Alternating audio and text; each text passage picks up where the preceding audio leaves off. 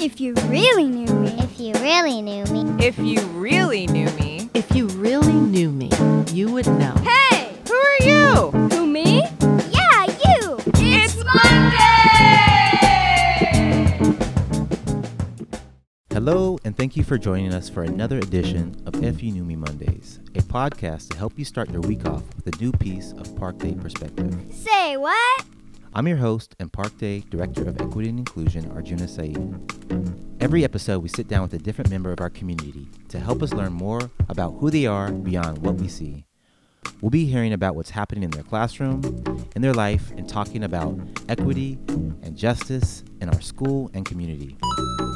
As always, we'll be talking with today's guests about what guides them, what inspires them, and what fulfills them. Along the way, we hope to inspire you too to think about these same questions in your own life. All right, today we'll be sitting down to talk with a longtime pillar in our community, a loud and proud steward of our school's social justice values, a treasure chest of Park Day experience, and my daughter's homeroom teacher. I'm talking about second grade teacher Michelle McAfee. Hello, Michelle. Thank you for squeezing us in at the end of your busy day. This is the highlight of my day. I mean, I love being with the kids, but I was really excited to talk with you after hearing the previous episodes and getting so inspired by everyone's story. So thanks for having me. Absolutely, all my pleasure. So, you're a few days into teaching back on campus in an outdoor classroom while also being mindful of some of your students tuning in at home. How are you holding up with all of that? Well, it's really exciting to be back. I was nervous and anxious at first, and many of the kids were too. But being in person and seeing their faces and feeling their energy, and it's magical. And then bringing in the ones that are at home, it's a little tricky sometimes, but I want them to know that we are with them and they're with us and they're still fully part of the community. So we take turns starting off with the, the group at home and they're mixed with kids in the classroom and so we do our best to check in with them and make sure that their voices are heard and that the kids are interacting with them as well and so even though it's a little bit of uh, acrobatics it, i think that it's really working You all are doing it, so hats off to you. So, Michelle, at the start of every episode, we give our guests the same classic conversation starter if you really knew me. So, I'm going to get you started and let you take it from there. If you really knew me, you'd know that. If you really knew me, you'd know that I have two sons, Alessio and Nolan, who mean the world to me. If you really knew me, you'd know that I love fire colors. Yes, I'm a Leo. I see you rocking it right now. Oh, that's right. If you really knew me, you'd know that I have a passion for acting, and I started going to workshops to help me learn storytelling techniques. So I'm getting there. If you really knew me, you'd know that I'm an artist and I enjoy making jewelry, drawing intricate designs with fine tipped pens and gel pens, creating collages, scrapbooking, and writing. If you really knew me, you'd know that I was born in Irumagawa, Japan. If you really knew me, you'd know I spent my childhood growing up in Massachusetts. If you really knew me, you'd know I love to travel, and I've spent time in the Bahamas, Jamaica, Dominican Republic, a quick second in Haiti, and lots of countries in Europe, and I studied Italian in Urbino, Italy. If you really knew me, you'd know that I understand that my ancestors are an integral part of me, and that I think it's vital to know from whence we came. Say what? So, for today's episode, we have a number of fourth and fifth graders who are part of our If You Knew Me Monday student podcast club who will be helping guide our conversation. Some of them are your former second grade students, and all of them are amazing young leaders who fill me with optimism. I'll let them take it from here. Hi, my name is Malika and I am Arjuna's Equity and Justice class. Why did you want to teach second grade out of all the other grades? Well, Malika, I never was one to teach very, very young kids. I wanted to teach an age where kids are thinking and processing at a level that's new, for them, the information is new, the history that they're learning is new, but that I could actually teach them history and that I'm out of the ABCs and, you know, barely, you know, just learning to read stage. So I wanted to work with kids who, who are starting to emerge into writers and into thinkers. And I, for me, that would be second, third, fourth grade were always my interests and not higher because then they start becoming junior high kids, which I love and adore. But I don't know. I, I don't know if I should even admit this, but big kids are a little scary to me to teach. Um, they're intense and beautiful in their own lovely way, but for me, the, the, the age that's magic for me to teach is second, third, fourth, and I landed in second and fell in love, and I could never leave. I was offered to teach a fourth grade position here at Park, and I couldn't leave second. I, I, I became so passionate with everything they do, you know, from learning to put a paperclip on a paper to sharing their hearts and souls and learning how to express so many things that they have to express. It's a beautiful age. It sounds like you really found your special place. I did. So it, it also reminds me um, about something we were talking about um, moments ago. You were, we were both admitting to being kind of like big kids. Mm-hmm. Is some of that play a role into you teaching second grade? I think that also may have to do with why I couldn't teach older grades. They probably wouldn't think my jokes are funny, and little kids will laugh at my jokes, the second graders. Uh, younger than that, they may not get it. So I'm just on that line where I can be silly and they're silly with me, and they don't think I'm being ridiculous. So I think that's another part of hitting my, my niche here in terms of age.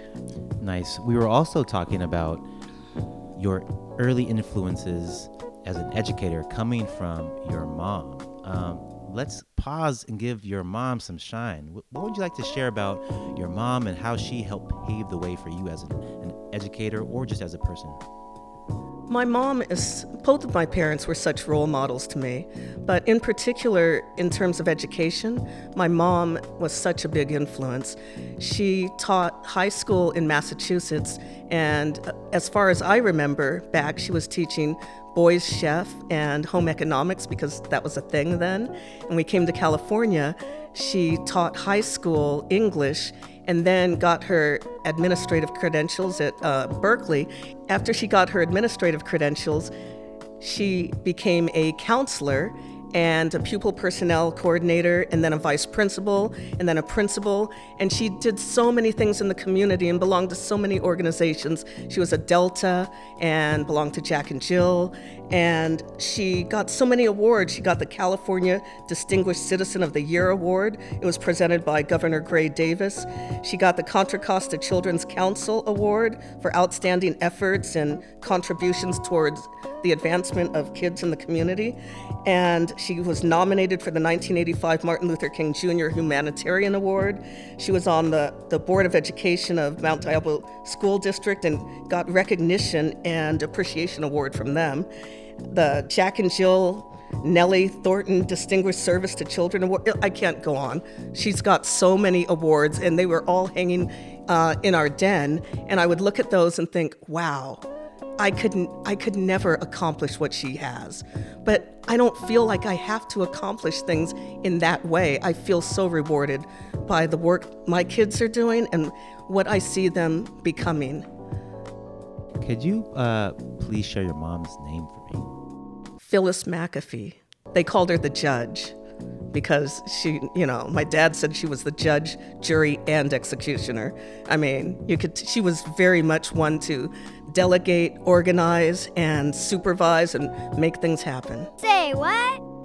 Hi, my name is Leilani and I'm Arjuna's Equity and Justice class. What is it like teaching online? Well, Leilani, teaching online is very different, obviously, than teaching in person because I'm so animated. When I teach, you might remember when you were in my class that I moved a lot. There was a lot of movement, a lot of gestures. I would walk around a lot. And online, I'm, you know, confined to a box. And so at first it was it was hard to figure out how to be alive in that space.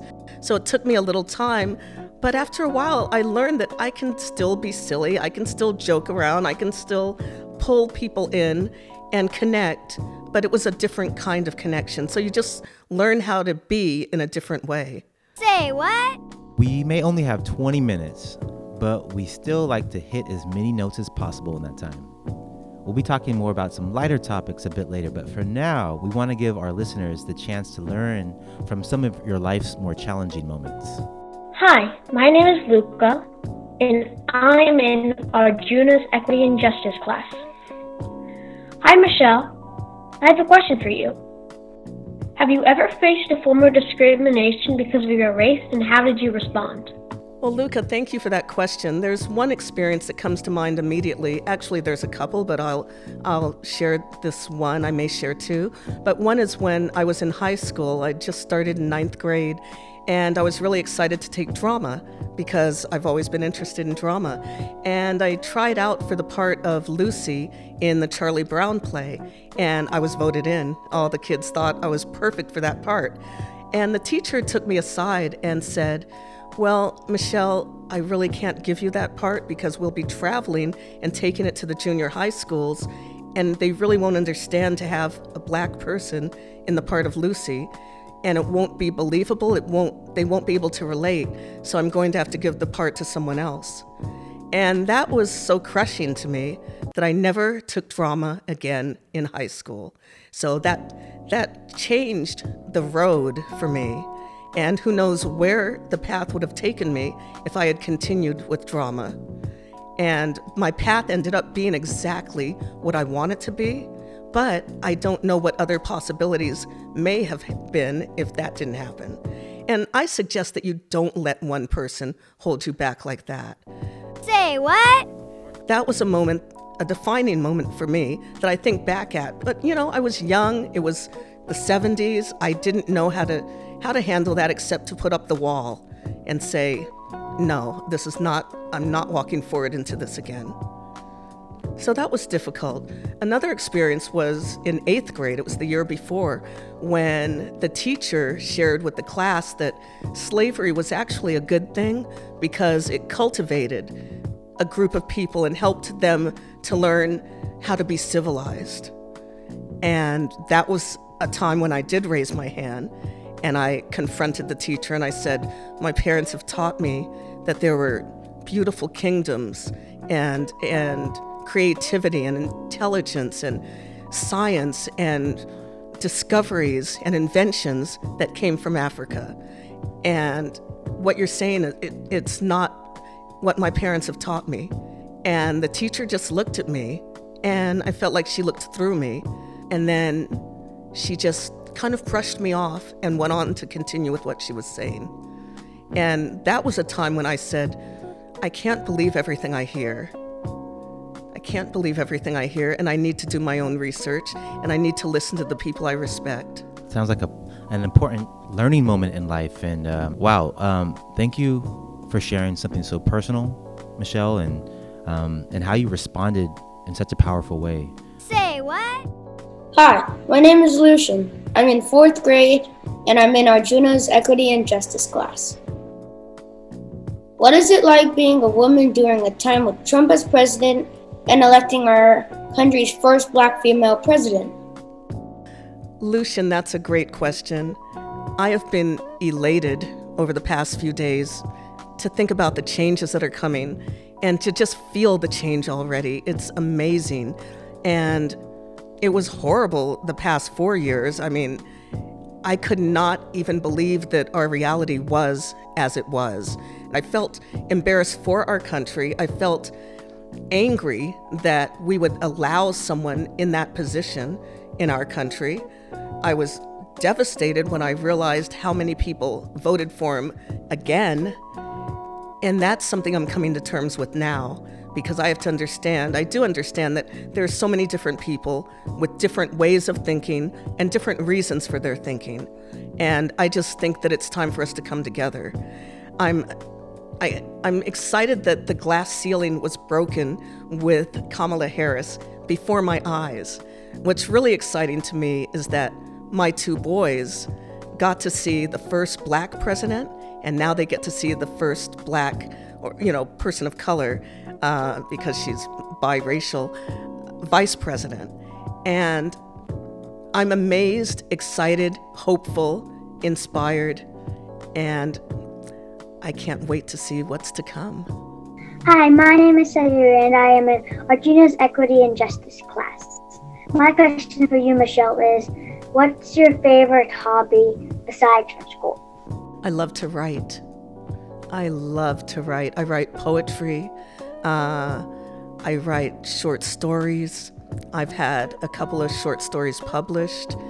And recently, I just started taking storytelling workshops because I want to learn that craft the art of storytelling because I love acting and I love writing, but I want to learn skillfully how to actually present a real story. Well, you know, my stories are real, but how to present it with style and intention and all the little skills that, that come into presentation. So I'm excited about that. And I started taking storytelling workshops, and then the pandemic happened. And, but now we're actually doing the workshops through Zoom. It's not quite the same, and I'm excited to be able to go back and do it in person and use my full body and my full voice in the whole room again. But for now, I'm in a little Zoom room and we're still we're still keeping it going. So between that and writing and making jewelry, those are my passions. Say what? Michelle, I have a confession to make. One secret reason this program exists is so I have a legitimate reason to sit down with my friends and colleagues and talk music. I love learning about music that we have in common and, of course, new music. Um, and when I saw your selected songs, I was totally reminded the first time I saw you, uh, which happened to be while you were in the middle of teaching, so we didn't actually meet each other. I was touring uh, Park Day as a prospective family, and I was beyond excited to see this larger than life drawing of the Queen of Soul, Aretha Franklin, yes. on the wall. And I was like, ooh, I like that. Mm-hmm. Um, so, of course, we don't have time to get into all of your selections, but can we pause for you to share one or two songs from your People Power playlist that you can highlight for our listeners? Well, I love Aretha Franklin. And that's why I did a whole unit on it. That's one thing I like about Park is you can bring your passion in and teach other kids about it and have fun doing it. And so we learned about Aretha Franklin and one of her songs is Think and it's just so powerful. I like how she just takes control and says, You better think about it. So I love that. Uh, I love Earth, Wind, and Fire. So um, I put Reasons on my playlist. I hope it made it in. And it was a high school favorite, but it's still timeless to me. It's a timeless favorite. My kids know the song and their kids are going to know the song because another thing that I didn't say, but if you really knew me, you'd know I'm going to be a grandmother soon.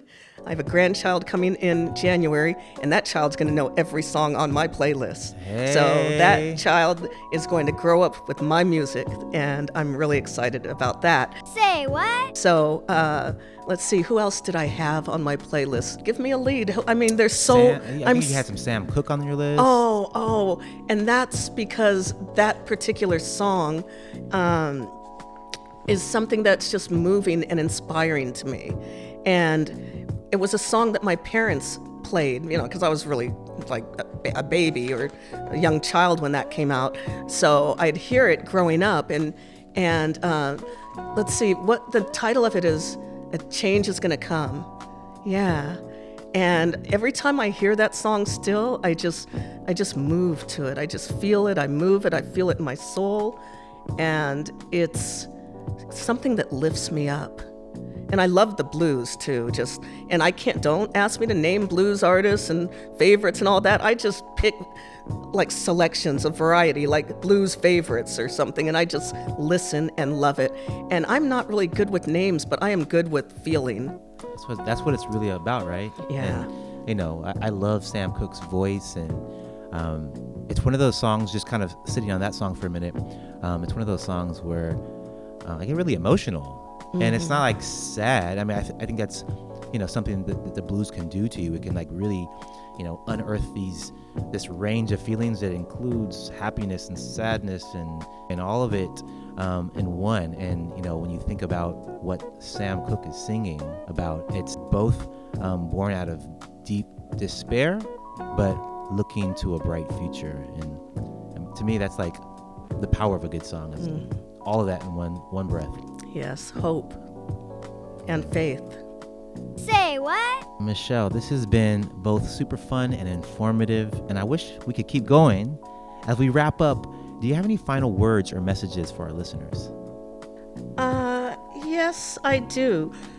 I want to say that if you truly, truly believe in something, you will accomplish it. And you can achieve anything if you believe in it. It's, it's a belief I have. It's called the principle of attraction. And I always think, okay, think about the principle of attraction if you really want this to happen. If you, you can attract it with your thoughts, with your, your deep belief, and it'll come towards you because the universe will send towards you what you're trying to call out for. So just believe that if you believe, it will happen. And one, uh, something you had mentioned is, um, you know, do you have any mottos? I, I heard you mention that the other day. And I was thinking, well, yes, I have a motto. And it's actually called Motto by Langston Hughes. And he says, I play it cool and dig all jive. That's the reason I stay alive. My motto as I live and learn is dig and be dug in return. I can dig it. Michelle, congratulations on becoming a grandmother. What, what an exciting time of life. I'm so happy to, to hear that news. So, uh, is this the first time we're uh, Park Days hearing about this message? I think I've told three people, so I think yes, this is the first time it's being broadcast and or podcast. awesome. Thank you for sharing that, that ray of sunshine. Oh, thank you. All right, friends. Once again, this is your host, Arjuna Saeed, wrapping up today's episode of If You Knew Me Mondays with second grade teacher extraordinaire Michelle McAfee. Did you know that each episode includes a seven song People Power playlist curated especially for you by each guest? Check out Michelle's soulful selections on Spotify, where you'll find all content for our If You Knew Me Monday production. If you enjoyed today's conversation, let us know on this episode's Padlet. Leave a comment, share what you've learned, or leave any questions for Michelle. If you want to be sure not to miss a single episode, subscribe to Knew Me Monday. And while you're at it, share with your friends and community so they too can learn about what guides, inspires, and fulfills the amazing people who call Park Day home. Once again, this has been Knew Me Monday. Thank you for tuning in, and we'll catch you next time around. Bye. Thanks for having me.